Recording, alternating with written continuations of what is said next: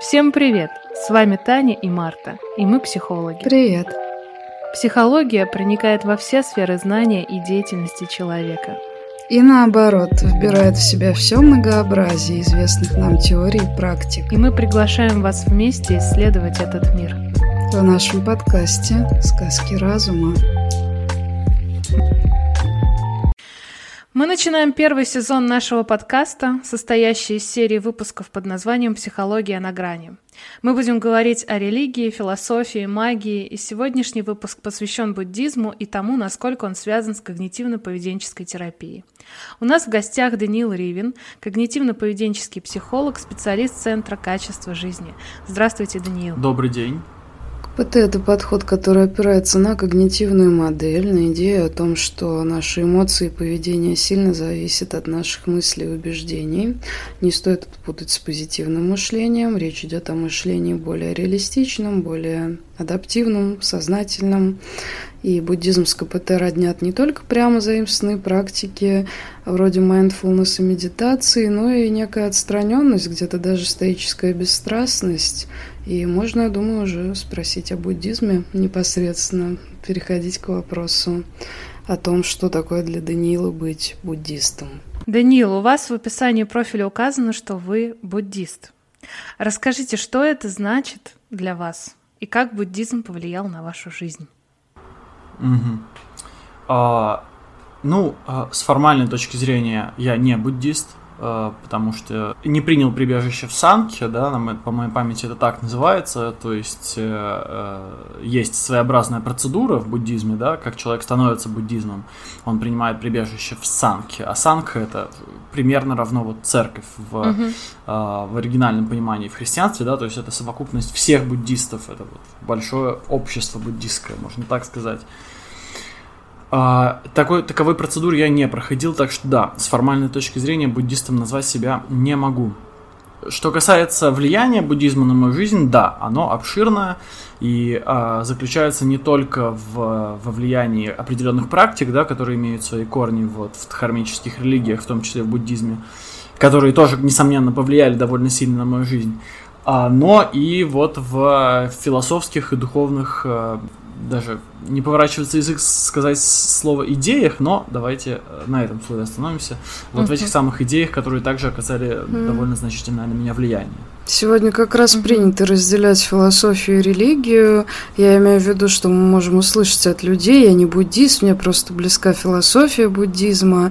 И хотя мы говорим о нетеистической религии, мы действительно знаем, что в буддизме есть монашеские общины, санки, как вы уже сказали, космология, мифологема, обрядовая жизнь. Даниил, на ваш взгляд, не обедняет ли буддизм такая попытка изъятия сакральной начинки?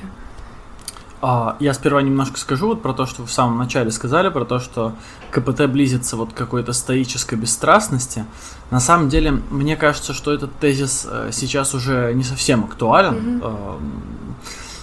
КПТ черпало вдохновение э, из стоической философии, и то, как по мне, довольно в ограниченном формате, да, вот Альберт Эллис, насколько я помню, вот он очень вдохновлялся, ну, даже не, не, не скажу очень, он ссылался вот на каких-то философов-стоиков, э, ну и, конечно же, не в полном объеме, да, это были скорее какие-то вот наиболее выпуклые идеи стоицизма, в том числе, конечно же, та идея, вот кажется, это Эпиктет, Эпиктет э, ее оформил окончательно, ну, не окончательно, может быть, первый, наиболее вот известный, вот эту идею о том, что как раз мы страдаем, да, и вот реагируем и страдаем скорее не из-за реальности, а из-за наших мыслей, касающихся реальности.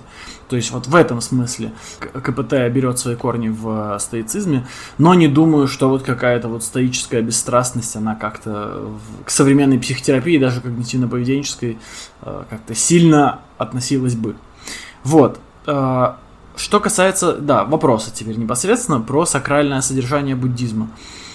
Э, да, я считаю, что э, восприятие буддизма просто как философии, то есть набора идей, каких-то теоретических концепций, несомненно объединяет буддизм для воспринимающего. Э, буддизм это действительно не только идеи философские, собственно, которые тоже, несомненно, есть. Буддизм это действительно и космология, и а, такая богатая обрядовая, вот э, ритуальная часть, э, это и э, мифы, да, мифологема целая, э, там свой лор есть в буддизме, можно сказать.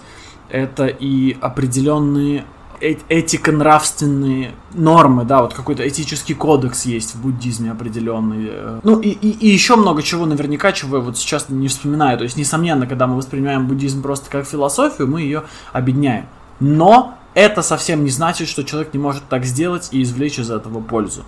То есть я могу воспринимать буддизм как философию, и это все равно будет для меня полезно. Я вот возьму для себя вот эти там идеи об э, характеристиках э, вот нашего мира, да, вот нашего бытия, там, mm-hmm. анича, анатта и дукха. Mm-hmm. И этого мне будет достаточно. И это уже окажет на меня позитивное влияние. Так что да, вот объединяет, но это не означает, что то, что то ограниченное, что мы берем, этого будет как-то мало, это будет как-то, не знаю, не полезно. Угу. Ну вот мы начали говорить о буддизме как о религии, о сакральной его части. А что может предложить буддизм из того, что нет в психотерапии? То есть, может быть, какие-то идеи или инструменты, что особенного? Угу. Ну, в первую очередь, самое важное, что предлагает э, буддизм, и, и чего не предлагает э, совершенно точно психотерапия, это освобождение от страданий. И вообще, Будда формулирует буддизм как религию, освобождающую от страданий. И он вообще заявляет это основной целью вот восьмеричного пути, да, который он предлагает в буддизме, освобождение от страданий. Буддизм предлагает так, такую вещь, как просветление, и такую вещь, как нибана. А, и, конечно же, ни того, ни другого обычная, по крайней мере, вот обычная, да, светская там а, психотерапия, конечно, не предлагает. И в этом большое-большое отличие. И э, путь тоже в буддизме, соответственно, воспринимается по-другому. Ну, э, также надо сказать, что в буддизме есть, конечно же, идея благой и неблагой каммы, но это не значит, что буддизм предлагает э, накапливать благую камму. Потому что, строго говоря, наоборот, буддизм предлагает освобождаться от любой каммы, потому что камма это прямой перевод слова камма это действие, то есть это некие последствия наших действий, да, и некое действие само по себе, которое вызвано какими-то обуславливающими процессами в прошлом. Собственно, буддизм предлагает как раз освобождаться по возможности от этого. И на самом деле огромное количество чего еще э, буддизм предлагает, потому что буддизм регламентирует, можно сказать, образ жизни очень сильно вернее, не совсем так, он, реглам, он регламентирует образ жизни настолько сильно, насколько человек согласен на это. То есть обычный буддист принимает на себя пять обетов, э, если я все правильно помню, опять же, да, вот э, что-то могу... Да, да, пять. Пять, вот. Да. А, ну, какие-то вот идеи, да, вот какие-то концепции может обычный буддист для себя принять, а буддийский монах, для которого буддизм это уже пол, полновесно как бы образ жизни, он принимает намного больше чего. Да, он очень глубоко в это погружается. Там, конечно, не только пять обетов, там буквально весь образ жизни э, очень сильно, ну, он, он, он очень сильно в хорошем смысле подчинен вот буддийскому восприятию, да, буддийским угу. представлением, да, принципам да, каким-то. Да, угу. да. Когда вы заговорили об избавлении от страдания, я подумала, что в терапии есть некий аналог. Вообще откликнусь сначала на реплику про стоицизм. Я использовала отстраненность больше как метафору. Хотя у меня есть ощущение, что КПТ второй волны больше напоминает стоицизм, КПТ третьей волны ближе к буддизму. Но это мое субъективное ощущение. Если возвращаться к избавлению от страдания, не влечет ли это за собой отречение от эмоций? Я здесь подразумеваю не только человека, который знакомится с буддистскими практиками. Это частые вопросы в терапии, когда мы начинаем критично относиться к страданию, к своим влечениям. Не ведет ли это к отречению от эмоций, на ваш взгляд? Ну вот в психотерапии, э, мне кажется, несомненно, что нет. Мы не отрекаемся от эмоций, конечно же. И даже мы э, не отрекаемся в такой степени от привязанностей. Вот я сейчас прокомментирую по поводу буддизма. То есть привязанности в психотерапии, вообще привязанность в психотерапии это слово, которое, в общем-то, нередко освобождено от негативной коннотации. Иногда даже, иногда даже оно воспринимается как-то в позитивном ключе, например, вот, вот эта теория привязанности вот, между людьми. Там бывают какие-то травмы привязанности, да, то есть что-то с привязанностью не так бывает хорошее, там условно надежная привязанность, но как бы привязанность должна сформироваться, и это здорово. То есть хорошая как бы, привязанность это здорово. А, это база. Вот, мы если какой от какой-то привязанности освобождаемся в психотерапии, то это какая-то уж совсем дисфункциональная привязанность, там в духе э, зависимость, зависимость от, либо от каких-то веществ, либо от каких-то неадекватных форм поведения, угу. от э, там любовная зависимость, но это уже такая угу. привязанность докрученная до своего такого симптоматичного края. А в буддизме а, причиной страданий является привязанность или желание, да, вот смотря как переводить. То есть само mm-hmm. по себе какое-то желание, какая-то привязанность к чему-то в этом мире. Даже не обязательно это вот там, условно, наркотики или абьюзивные отношения, да, это могут быть вполне обыденные вещи, там, покушать что-то даже эти привязанности в буддизме воспринимаются как причина страдания. И в этом смысле, конечно, буддизм намного более радикально предлагает отречься от этих самых привязанностей, от этих самых желаний. Угу. Но ведет ли это к отречению от эмоций все-таки? А вот, а, вот, а, а вот от эмоций мне так видится. А, опять же, я могу что-то забыть, нормальные буддисты, может быть, меня поправят, но э, я так вижу, что от эмоций мы все-таки не отрекаемся. Угу. Э, почему? Потому что эмоции негативные есть, есть в буддизме, например, вот такое понятие, как недоброжелательство. Под ним подразумеваются вот какие-то негативные, неприятные, скорее всего, связанные с, с агрессивностью э, эмоции и мысли. Но это скорее следствия э, неведения, да, о виде, mm-hmm. и вот той самой привязанности к миру. И если э, проработать, условно говоря, в буддизме, но это опять же, по буддистской, по буддистской философии занимает не одну и не две жизни. А, проработать да, да. вот это самое неведение, да, и вот эти самые привязанности, то и, соответственно, эмоции вот эти исчезнут как, э, как следствие. Что, кстати, вполне э, синтонно когнитивной модели, правда? То есть в КПТ mm-hmm. мы тоже считаем, mm-hmm. что если мы проработаем наши убеждения и мысли, то эмоции как следствие нормализуются. Да. Угу. Угу. Э, я хочу поговорить про сходство между КПТ и буддизмом. И в КПТ, и в буддизме есть такой принцип проверки убеждения опытом. Будда тоже, если мне память не изменяет, говорил, что не верьте мне на слово, проверяйте то, что я вам говорю. В КПТ мы часто делаем то же самое. Мы новое убеждение или старое убеждение проверяем, например, с помощью там когнитивно-поведенческого эксперимента. Есть ли сходство между этими идеями о проверке? Или все-таки в буддизме э, несколько иначе представляется угу. этот принцип? Ну, опять же, вот а, здесь бы кого-нибудь, кто в буддизме разбирается получше моего, но я отвечу, вот как я просто это вижу, да, и просто как, как я это представляю.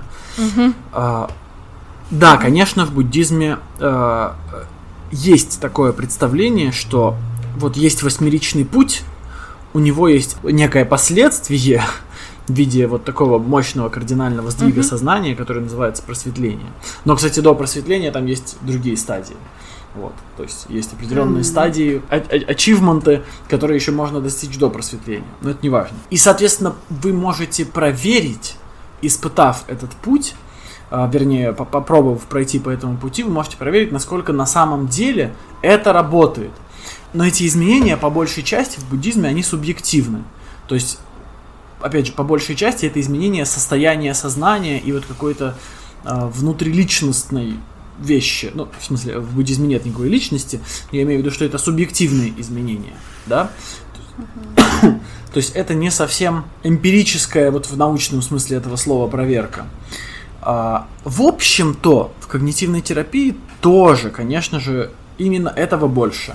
То есть мы проверяем, как то или иное изменение, поведенческий эксперимент, экспозиция, там, работа с нашим мышлением отразится, конечно же, на нашем субъективном состоянии. Однако в КПТ вот этот эмпирический принцип, он взялся, ну, я уверен практически полностью, что он по большей мере все-таки взялся не из буддизма, конечно же, а из эмпирической mm-hmm. науки. А, а в эмпирической науке все-таки вот этот принцип проверки, во-первых, подразумевает наличие объективного мира. Ну, я сейчас не говорю, что э, буддизм э, не подразумевает. Нет, буддизм как раз, по-моему, тоже подразумевает э, наличие объективного мира. Вот. И наличие, соответственно, объективных закономерностей, которые мы можем проверить видимых закономерностей, да, почему вот бихевиористы, ну, условно, КПТшники первой волны, хотя это вот странно, нет никакой КПТ mm-hmm. первой волны, есть только ПТ первой волны, yeah. поведенческая наука. Mm-hmm. Вот mm-hmm. почему они исключили вообще сознание из уравнения. То есть э, мы вообще убираем вот это вот все, вот этот черный ящик, и смотрим только на объективное. То есть, например, мы что-то делаем, и меняется видимое поведение субъекта. И это тоже есть в КПТ да. Но, конечно, вот субъективное измерение в когнитивную поведенческую терапию добавляется, так что в этом смысле я думаю, что да, можно вот про эту проверку сказать как про сходство буддизма и буддийских практик и э, психотерапии. Но мы в КПТ еще рассматриваем наши мысли как некий конструкт, э, который существует отдельно от нас, но на нас влияет. Как в буддизме представлено это разделение, как оно объясняется? А что, э, вот что вы имеете в виду под раздельностью? Я имею в виду дистанцирование от того, что мы думаем, как в терапии принятия ответственности, упражнения с листьями, которые проплывают мимо вместе с ними, наши мысли. Есть ли в буддизме похожий процесс? Я догадываюсь, что да, но насколько это похоже на то, что мы делаем в терапии? Угу. Ну, а вообще техники осознанности, они пришли в, в западную психотерапию из а, вот, духовных учений Востока, но в первую очередь, опять же, из хармических религий не, не скажу, что именно из буддизма, хотя наверняка в основном из mm-hmm. буддизма. А, да, конечно, в буддизме есть такой тезис о том, что наши мысли это только мысли, и э, они не являются нами. То есть эти, эти мысли, они не являются частью нашего я, нашей личности. Э, эти мысли важно наблюдать, и вот медитативная практика, она во многом на этом зиждется, буддийская, на том, что мы э, научаемся наблюдать за этими мыслями, как за чем-то, что приходит и уходит, и на самом деле не имеет никакой личностной ценности. Имея в виду, что из этих мыслей не складывается вот некое «я». Это помогает нам практиковать все ту же непривязанность к мыслям, да, и к состояниям сознания, к слову говоря, что тоже важно. И вот, вот вся вот эта вот как бы методология, можно да. сказать, она-то, собственно, и появилась в психотерапии вот именно оттуда. Так что, строго говоря, э, я думаю, что это вообще одно и то же. Да, вот этот вот Не подход. столько параллели, сколько наследие. Да, угу. абсолютно. Вот именно наследие, я думаю, подходящее здесь слово. Угу. Мы уже заговорили про когнитивно-поведенческую терапию третьей волны, заговорили про осознанность а, и даже про заимствование практик. Да? Медитация тоже одна из э, тех э, практик, которую мы заимствуем из э, буддизма и используем, пусть и в европейском варианте, в терапии. Почему медитация в психотерапии это не то же самое, что медитация в буддизме? Я так люблю этот вопрос. Да, мы его тоже любим. Да, я так люблю этот вопрос, я так люблю на него отвечать. Спасибо, что задали.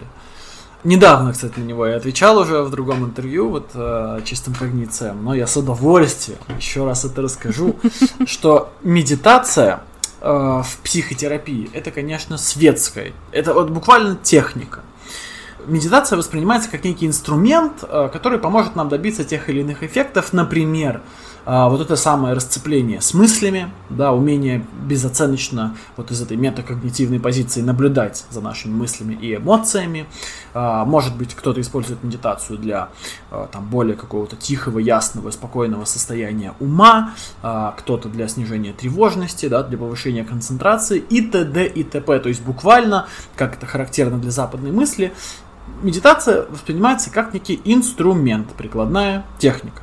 В буддизме а, тоже, конечно, можно сказать, что медитация это инструмент, но она встроена совершенно в другую, намного она богаче и встроена вот в этот восьмеричный путь. Во-первых, медитация э, в буддизме, она ведет нас не к, по крайней мере, не только вот к этим вот эффектам, да, там, не знаю, большее какое-то психологическое благополучие. Но медитация, что очень важно, ведет нас к неким прозрениям. И вот э, есть медитация, наверняка вы знаете это слово, да, вот випассана. Да, это вот медитация как раз, которая нацелена на определенные прозрения. А, все-таки в светской психотерапии нет такого, что мы медитируем для того, чтобы прозреть что-то, вот в какую-то суть реальности. А в буддизме это чуть ли не самое главное. А, прозреть в природу непостоянства этого мира и объектов этого мира. Прозреть в природу отсутствие «я», что, наверное, для психотерапии буквально вот ну, не, неприемлемо пока, по крайней мере. Хотя нет, уже, уже, наверное, не могу так сказать, вообще-то говоря. Даже уже есть исследования про э, вот эту вот я-концепцию и ее иллюзорность. Так что нет, mm-hmm. все, мы идем в эту сторону. Не могу уже так сказать, это я вот хотел напасть несправедливо. Вот.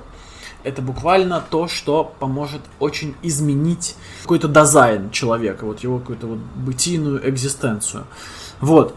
А, и помимо того, все-таки медитация а, вписана здесь, а, не, не, не, не является собой вот какой-то изолированной техники. Медитация это часть, только часть восьмеричного пути, который также подразумевает нравственность, подразумевает там правильные убеждения, правильные мысли и т.д. и т.д. и т.п. Вот. Несомненно, параллель есть, но медитация, на мой взгляд, в буддизме, она намного богаче рассматривается, и интроспективные, кстати, все вот эти моменты по типу каких-то ощущений, да, которые mm-hmm. вот в, в, ну, в психотерапии это все-таки почти не рассматривается, да, вот там, э, что вы почувствовали вот в этой медитации, там, mm-hmm. плюс-минус хорошо или плохо. То есть это все равно такой вот подходик э, такой, как бы э, инструментально-технический. Mm-hmm, mm-hmm. А в буддизме целая идейная основа у этого есть. Например, вот есть такие, э, такое понятие, как джаны. Э, и джаны это буквально ступени состояния сознания, которых удалось достичь в медитации, каждая из джан характеризуется своим особым субъективным переживанием. И это вот все описано, в общем-то. А, ну, то есть можно сказать, что медитация это такой частный пример изъятия сакрального, вследствие которого происходит инструментализация, да, некая. Да, абсолютно верно. Но мы говорим часто к нашим клиентам, в частности, что медитация помогает приобрести метапозицию, то есть позицию наблюдателя, приобрести осознанность.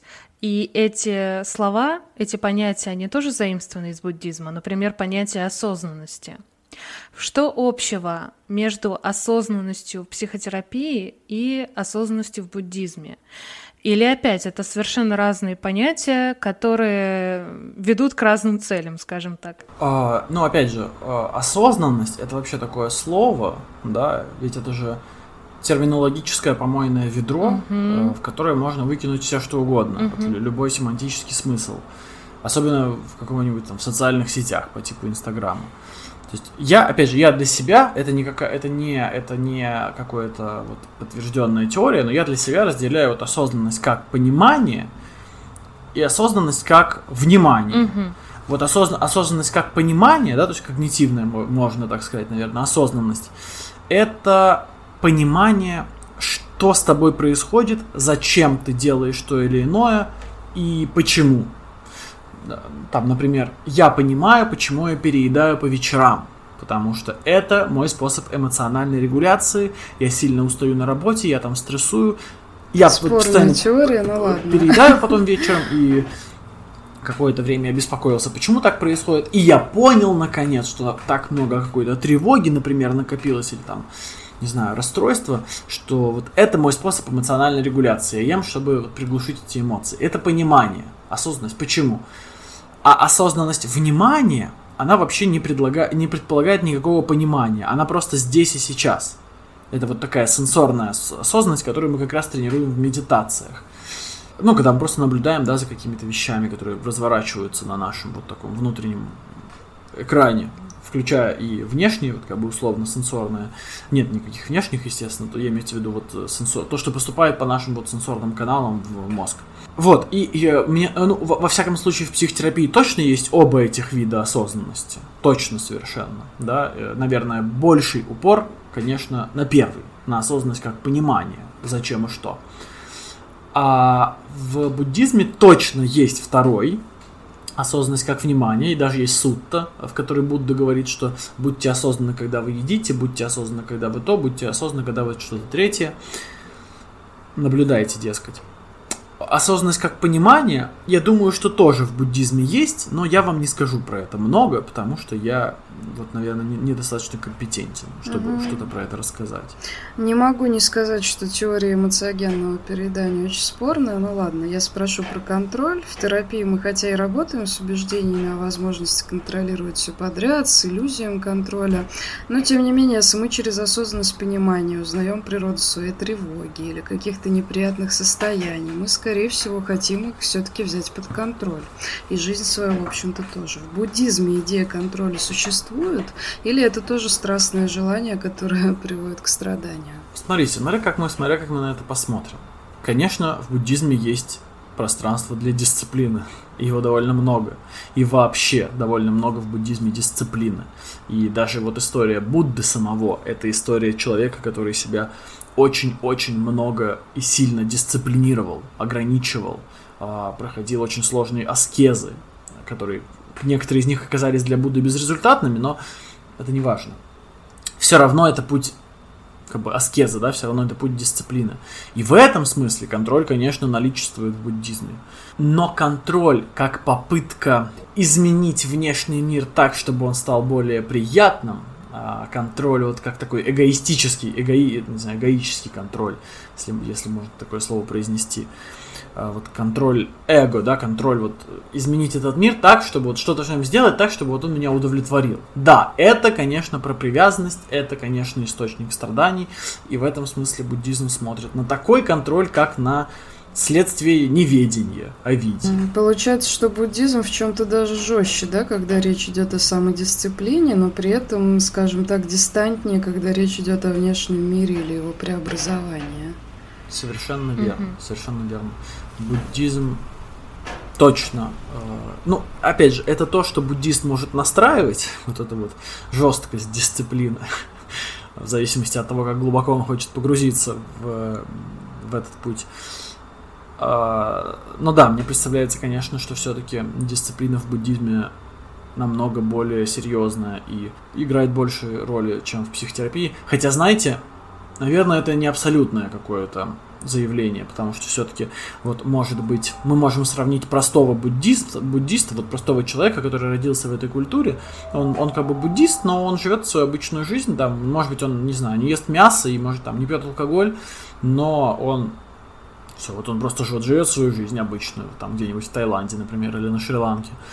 А какой-нибудь человек, который борется со своей зависимостью, плюс у него какой-нибудь сложный диагноз, у него в, тех, в психотерапии будет дисциплины ого-го. Так что да, наверное, это мы больше про общее правило, но это не абсолютный тезис. Я еще хочу вспомнить про счастье. Забудь. А, да. Буддизм, как я понимаю, да, вообще концепцию счастья не рассматривает. Он нам к счастью не велит стремиться. Там совершенно другие идеи и другие цели должны быть у человека. А в когнитивно-поведенческой терапии мы счастье рассматриваем как такой конструкт, да, что за ним стоит, как мы можем к этому конструкту прийти, изменить его, там, ну, все что угодно, в общем, с ним сделать. А, Все-таки буддизм и счастье это совместимые понятия или нет? Да, сложный вопрос, но тоже я его очень люблю. Ну давайте порассуждаем. А, что такое счастье? Если, если под счастьем подразумевается мирское счастье, то, конечно, в буддизме такого нет. Потому что мир, наш мир, да, самсара, он непостоянен, неудовлетворителен, да, или страдателен от духа, и в нем нет никакого mm-hmm. я. Кто будет счастлив? Есть просто сменяющиеся состояния сознания. Нету кого-то, кто был бы счастлив. Поэтому, да, это вообще абсурд в таком вот в такой диспозиции вообще этот термин как-то всерьез рассматривать. Так что да, вот мирского счастья, конечно, в буддизме нет. Но есть просветление mm-hmm. и нибана. Просто mm-hmm. эти вещи, насколько я их понимаю, ну, конечно, мое понимание просветления и нибана ограничено, что я не арахант и не Будда. А, но, тем не менее, насколько я их понимаю, для простого западного человека это будет не совсем то, что он представляет, когда он говорит или слышит о счастье. Все-таки счастье для западного человека, я так оцениваю, представляется какими-то внешними, а в лучшем случае психологическими критериями. Э, описывается, а не представляется. То есть, когда обычный вот европейский человек думает о счастье, ну, западный, да, но под западными, конечно, сейчас подразумевается почти весь земной шар, там, в силу исторических причин. В западной, да, вот мысли, в западном восприятии, давайте так скажем. При слове счастье мы представляем, наверное, там, не знаю, жену красавицу, кучу денег, все хорошо, со здоровьем, там, с детьми, там. Кто-нибудь, может быть, себе представляет, что он там в рок-группе играет, да, или что-нибудь вот такое. В лучшем случае, ну, нет, давайте не будем обесценивать, какому-то, какому-то, для кого-то, mm-hmm. возможно, счастье будет радостью какой-то постоянной, да, радостью, каким-то вдохновением, то есть это будет уже связано с состояниями сознания. А в буддизме эти все вещи непостоянны и в конечном счете неудовлетворительны. Поэтому вообще в самсаре, вот в этом виде, как бы в этом типе мира, вот не, нет такой вещи, как счастье, по сути. Вот, это то, что касается буддизма. В психотерапии, э, очевидно, есть понятие вот как бы большего и меньшего благополучия. Я уж не знаю, честно говоря, про счастье прям, и уж в когнитивно-поведенческой терапии точно угу. не уверен, что вот такая, такая категория вообще есть. Но некая большая, вот давайте адаптивность, вот адаптивность точно есть. Но это вряд ли про счастье прям уж таки но адаптивности больше качество благополучия. жизни, кстати, еще такое Что? тоже, да, у нас любимое mm-hmm. качество жизни, любимое выражение. Качество, что... да, да, да, вот благополучие, качество жизни, да, вот это все. Но это тоже все-таки. Ну, для обычного человека это счастье. Э. Все это под словом счастье прячется. Это мы говорим качество жизни, да, адаптивность. А человек, который не знаком с подходом, будет говорить счастье, радость. Да, но в, в, это, в эти вещи э, все равно будут какие-то свои смыслы всегда э, закрадываться, и вот какого-то да, да. вот такого окончательного счастья. Вот я никогда не слышал и не видел, чтобы даже вот какие-то даже попсо... Не, ну, в целом попсовые, наверное, обещают, но, в общем, чтобы какие-то серьезные психотерапевты обещали ну, да, счастье. Это такое феноменологическое Можно... измерение, мне кажется, еще. Ну да, да, для каждого счастья да, что-то есть, свое. А, тем более, что КПТ, да, мы работаем часто с нозологиями, да, то есть с расстройствами, и вот снизить уровень социальной тревоги, депрессии, научить человека работать mm-hmm. с паническими атаками, mm-hmm. с УКР и т.д. и т.п. Это да. Вот это да. А сделать счастливым, вот я думаю, честно говоря, что вот такой концепции, по крайней мере, в КПТ ее тоже нет. Ну да, я думаю, если бы Джудит Бек нас послушала, она бы сказала, я просто хочу, чтобы этот человек она бы сказала, лучше общаться. Да-да-да. Лучше общаться, лучше жить и так далее. Про современного человека который очень заточен на успех. Э, мы все живем еще и в конкурентной среде, где есть идеалы, к которым нужно стремиться, где есть оценки, от которых, например, буддист тот же должен быть свободен. Ну и в идеале вообще мы должны тоже мыслить как-то безоценочно, стремиться во всяком случае к этому. Вот можно ли быть буддистом э, в таком мире, в котором все противоречит вообще идеям буддизма и всему тому, э, что мы сегодня сказали. Ну вот в вашем вопросе очень много, много есть того, что можно прокомментировать, но я сейчас попробую просто ответить на него. Во-первых, не то, чтобы буддист должен быть безоценочным, кстати. Э, в буддизме довольно много оценок, и там даже буквально есть такие выражения, как правильное, правильные мысли или вот правильные убеждения, правильное восприятие – правильное и неправильное. То есть такое в буддизме есть. По крайней мере, до определенной ступени эти вещи, конечно, используются. Представление о хорошем и плохом. Угу. Ну и вообще в любой религии. Вообще угу. в любой религии они до поры угу. до времени используются. То, что мы должны, да, быть безоценочными, это вот просто какой-то... Вот очень много этого в психотерапии. Какие-то идеи, какие-то концепции, которые вот они в приложении к чему-то полезны, но когда их начинают абсолютизировать, они становятся безумными. И это касается вот очень большого спектра концепций. Вот забота о себе, там поддержка, там любовь к себе, ассертивность, ну и просто их, им несть числа. А, то есть все хорошо там, где это уместно и где это имеет вот функцию полезную. Нельзя сказать, что вот просто забота о себе это всегда хорошо. Это все должно быть вот встроено, вот, вот иметь в общем, функционал свой. Вот. Mm-hmm. И да, ответ, собственно, на вопрос, вот как быть буддистом в нашем, да, вот, да, вот таком сумасшедшем, бегущем мире, где вот, да, под идеалами вы, наверное, подразумеваете вот какие-то образы того, чего нужно достичь, да, вот. Э, да. Э, да, да, да. Как, как успех, успех да, вот например. какие-то вещи, которые mm-hmm. вот, как, нам как будто бы нужно достичь, вот из любого утяга, все пишут об этом. Я уже об этом говорил, но с радостью еще раз скажу, что вообще, наверное, не надо никого, никому становиться буддистом в этом мире не надо. Потому что если буддизм mm-hmm. как бы прав, то все столкнутся с той степенью фрустрации в этом мире, какая будет необходима, чтобы развернуться в сторону вот, буддистских идей или каких-то идей, которые по сути тоже буддистские, но может быть они по-другому называются.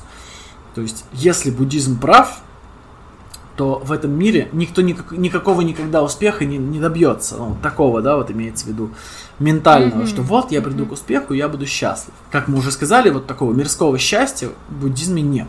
Не предполагается, что оно есть. И если это так, то человек, когда зафрустрируется всем вот этим, он, э, ну, у него будет такая возможность, да, например, возможно, там, поинтересоваться буддизмом, скажем, например. Вот. И в этом смысле, как мне стать буддистом? Если у вас все хорошо, и вы хотите купить новую машину, или там, не знаю, построить семью, и вам кажется, что этого достаточно для счастья, и это вот без тени осуждения, то лучше сделать это, потому что вы все равно не сможете себя обмануть, какой-то там буддизм, что-то там какие-то вот какие-то вот эти странные, какая-то небана, какое-то ничто, да, буддизм буквально предлагает ничто. Но это странно. Ну, для, ну, я вот не представляю, чтобы человек этого захотел, не проверив сперва, не, не даст ли счастье новая Тесла или жена красавица. Вот. Так что в этом смысле, да, я думаю, не надо никого делать буддистом. Э, если Будда прав, то... И себя в том числе. И да. себя, конечно же, в том числе, да. Мне на самом деле очень понравилось, как э, когда мы предварительно обсуждали содержание, Даниил сказал о том, что реальность сама сделает, ну вот свое дело, да. социальная реальность, да. И я еще вспомнила как раз вот это ницшанское падающего толкни, что как раз, в общем-то, да, современный мир, он, наверное, э, действительно может стать главным, да, таким поводом обратить внимание mm-hmm. на буддизм. Для того, чтобы У меня еще вопрос. Да Относительно фундаментальных иллюзий, да, ну мы все слышали про фундаментальную иллюзорность я и так далее. И вот в терапии мы их поддерживаем, да, то есть для нас, например, важна целостность я, мы говорим о концепции. И хотела бы у Данила узнать, что вот если представить, что вдруг стали возможны два этих абсолюта, то есть просветление или нирвана и какой-то абсолют э, человека психологического. Но а, я в прошлый раз говорила про осознанность и проработанность, но это такие, конечно, в кавычках слова, да. Но представим, что это вот такой человек, который ну, достиг определенного ментального благополучия и больше ему ничего не препятствует. Вот, Даниил, что, на ваш взгляд, более выигрышно, да, вот это просветление или все-таки оставаться в светском мире, да, в который мы много к чему привязаны, с чем хотим оставаться в контакте, вот, что более выигрышно, на ваш взгляд, и что более выигрышно, как вам кажется, для людей в среднем, например? Что более выигрышно? Понимаете?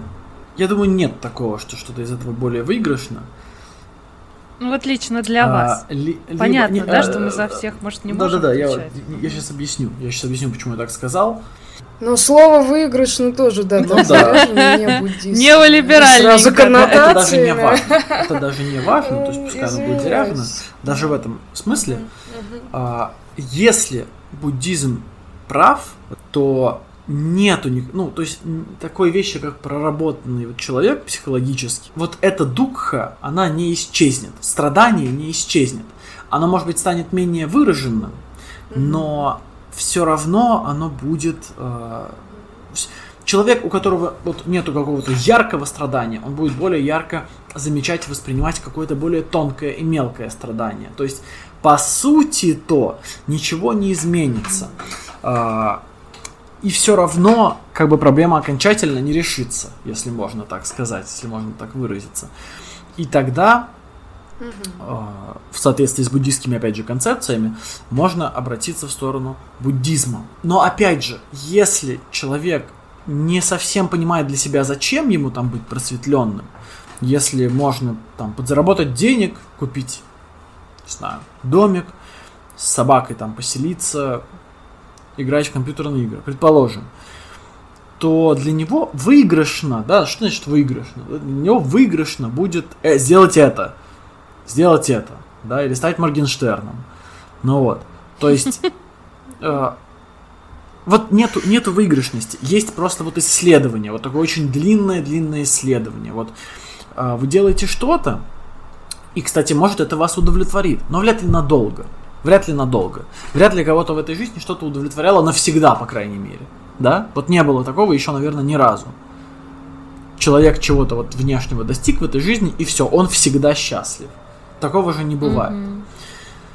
Вот, но это я уже, да, тоже как бы сваливаюсь, проваливаюсь в свой буддизм внутренний. Вот. А, так что, да, вот что такое выигрышно, вот ничего. Вот как оно происходит – так пускай и происходит. Для кого-то правда выигрышно, там, не знаю, вот вылез, вылезти из долгов и найти нормальную работу, и там попрощаться с алкоголем. Это будет маленькое просветление для человека. И нельзя ни в коем случае это обесценивать и смотреть на это с каким-то высокомерием, дескать, ой, это мирское, да ты там. Ни в коем случае. Это маленькое просветление. Данил, ну я вот э, сейчас подумала, что есть же вот еще это представление о срединном пути, да, то есть э, э, я задумалась, что, возможно, некое его подобие, да, человек может получить в терапии, когда он как бы, да, сталкивается со страданием, да, у него возникают новые какие-то потребности, но при этом он способен к ним как-то по-новому отнестись. А можно с чем-то... Ну, действительно, да, это может быть и маленькое просветление, и одновременно с этим некая мудрость, да, там, как вот даже мы в акт тоже, в дебити, точнее, mm-hmm. говорим про мудрый разум, да. Я, наверное, не совсем понял вопрос, если честно. Ну, это даже не вопрос, я скорее говорю о том, что есть э, представление так. о срединном пути, да, когда мы как бы не совсем уходим в такой такое благоговение религиозное, да, но в то же время не совсем подверженное вот этим мирским э, радостям, mm-hmm. да, то есть как бы такой баланс некий, вот. И э, мне кажется, что в чем-то это похоже на как раз человека, который mm. умеет пользоваться благами терапии. Да, то есть, когда он не говорит о том, что там страдание закончено, да, там я абсолютно счастлив. Он понимает, что он будет сталкиваться да. с ними снова, снова и снова, да, но он да, может к этому Да, тут я с вами, конечно, согласен. Отнестись. По крайней мере, в эту сторону мы взяли курс. Вот в эту сторону явно. По крайней мере, когнитивно-поведенческие а, направления третьей волны, они, конечно же, вот, mm-hmm. вот они вот в эту сторону действительно как будто бы плывут. И вообще это не может не радовать. Хотя как будто бы общемировые, общемировые процессы сейчас вообще в другую сторону в какую-то направились, вот вообще в другую. Но, по крайней мере, до там, последних 15-20 лет, конец 20 века и начало 21 да, вот отчетливо движение по крайней мере, в психотерапии, но и много где в искусстве, мне кажется, много где на самом деле. Вот было и вот в эту сторону, и вот как будто мы сближались вот с такими, в общем-то, оригинали буддистскими представлениями. Так что да. Но посмотрим, mm-hmm. что будет дальше. Может быть, с помощью э, нескольких очень неосознанных людей вот э, усилим вот эту буддификацию населения на Земле.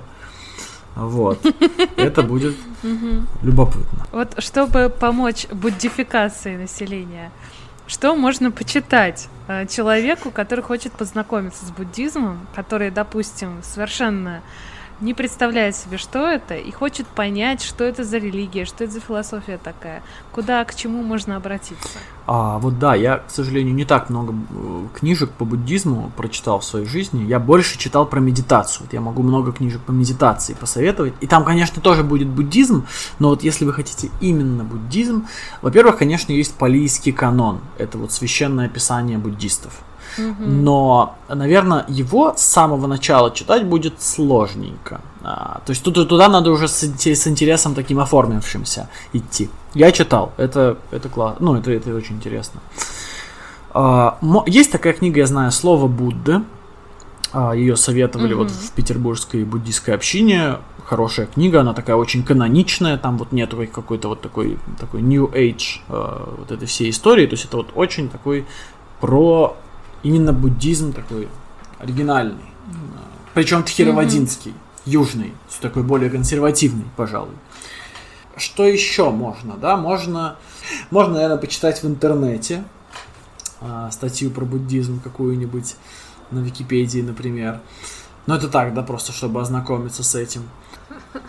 Ну да, да. Никто не да. догадался. Вот. Можно почитать э, Мне Пелевина что-то, потому угу. что вот э, Пелевин, ну, на него явно все, все, с каждым годом все больше оказывает влияние буддизм. Вот, например, у него э, книга «Тайные виды на гору Фудзи», она вот вот буквально сочится этим самым буддизмом, и вот, может быть, через художественную литературу тоже будет как-то вот это воспринять интереснее, легче и так далее. Угу. Мне вспоминается книга «От чего вы не буддист?» Я помню, первое, что я читала про буддизм, была именно эта книга. Автора, к сожалению, не помню, но, наверное, даже не смогу произнести правильно его имя. Один из Далай-Лам. А, он пишет, да, о том, почему мы все не буддисты, но очень хорошо эта книга знакомит с основными постулатами буддизма. Mm-hmm. Тоже ее можем включить в этот список. Отлично. Да, книги это всегда прекрасно, и я была очень рада побеседовать сегодня с Даниилом, и хочу пожелать ему не только какого-то состояния блаженного небытия, но и, возможно, он успеет до него синтезировать какие-то идеи, да, используя свое мировоззрение, наш терапевтический подход, которые бы сделали мир полный страданий и несправедливости чуть более пригодным. Да-да, дай счастья мне, а значит, дай покоя. Всем хотим пожелать покоя, ребята, покоя. Ну и если получится счастье в любом его виде, мирском или нет. Отлично, отлично. А, присоединяюсь к пожеланиям. И пускай будет, что будет. Спасибо, да, спасибо вам. вам. Спасибо, спасибо. Даниил.